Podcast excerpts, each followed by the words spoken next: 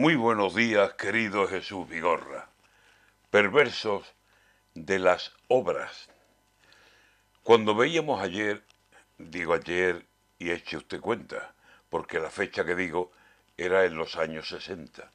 Digo que cuando veíamos que limpiaban las cunetas los peones camineros y andaban rozando hierbas del borde siempre penoso que tenían las carreteras, los mayores comentaban con suposición muy cierta, que andan ya las escardillas bien metidas en faena, eso es que va a pasar franco y hay que vestir apariencia, que con las cunetas limpias y sin hierba por las veras, eso es que el tío del fajín va a venir por aquí cerca a inaugurar seminario o a inaugurar una escuela.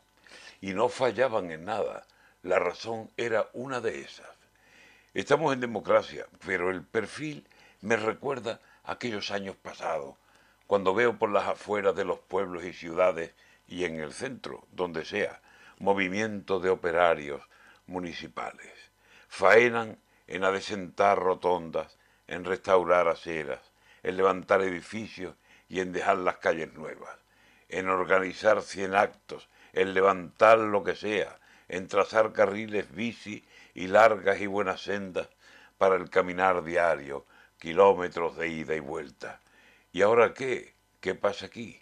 ¿Que me recuerda la hierba a escardillas y a peones al pie de las carreteras?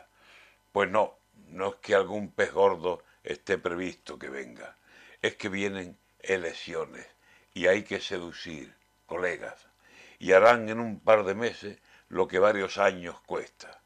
¡Qué cantidad de operarios! ¡Qué celo! ¡Qué diligencia! ¡Cuántas horas! ¡Cuántos frentes! Nada, nada tiene espera. El veintiocho de mayo la cosa estará más lenta y harán falta cuatro años para ver la misma urgencia.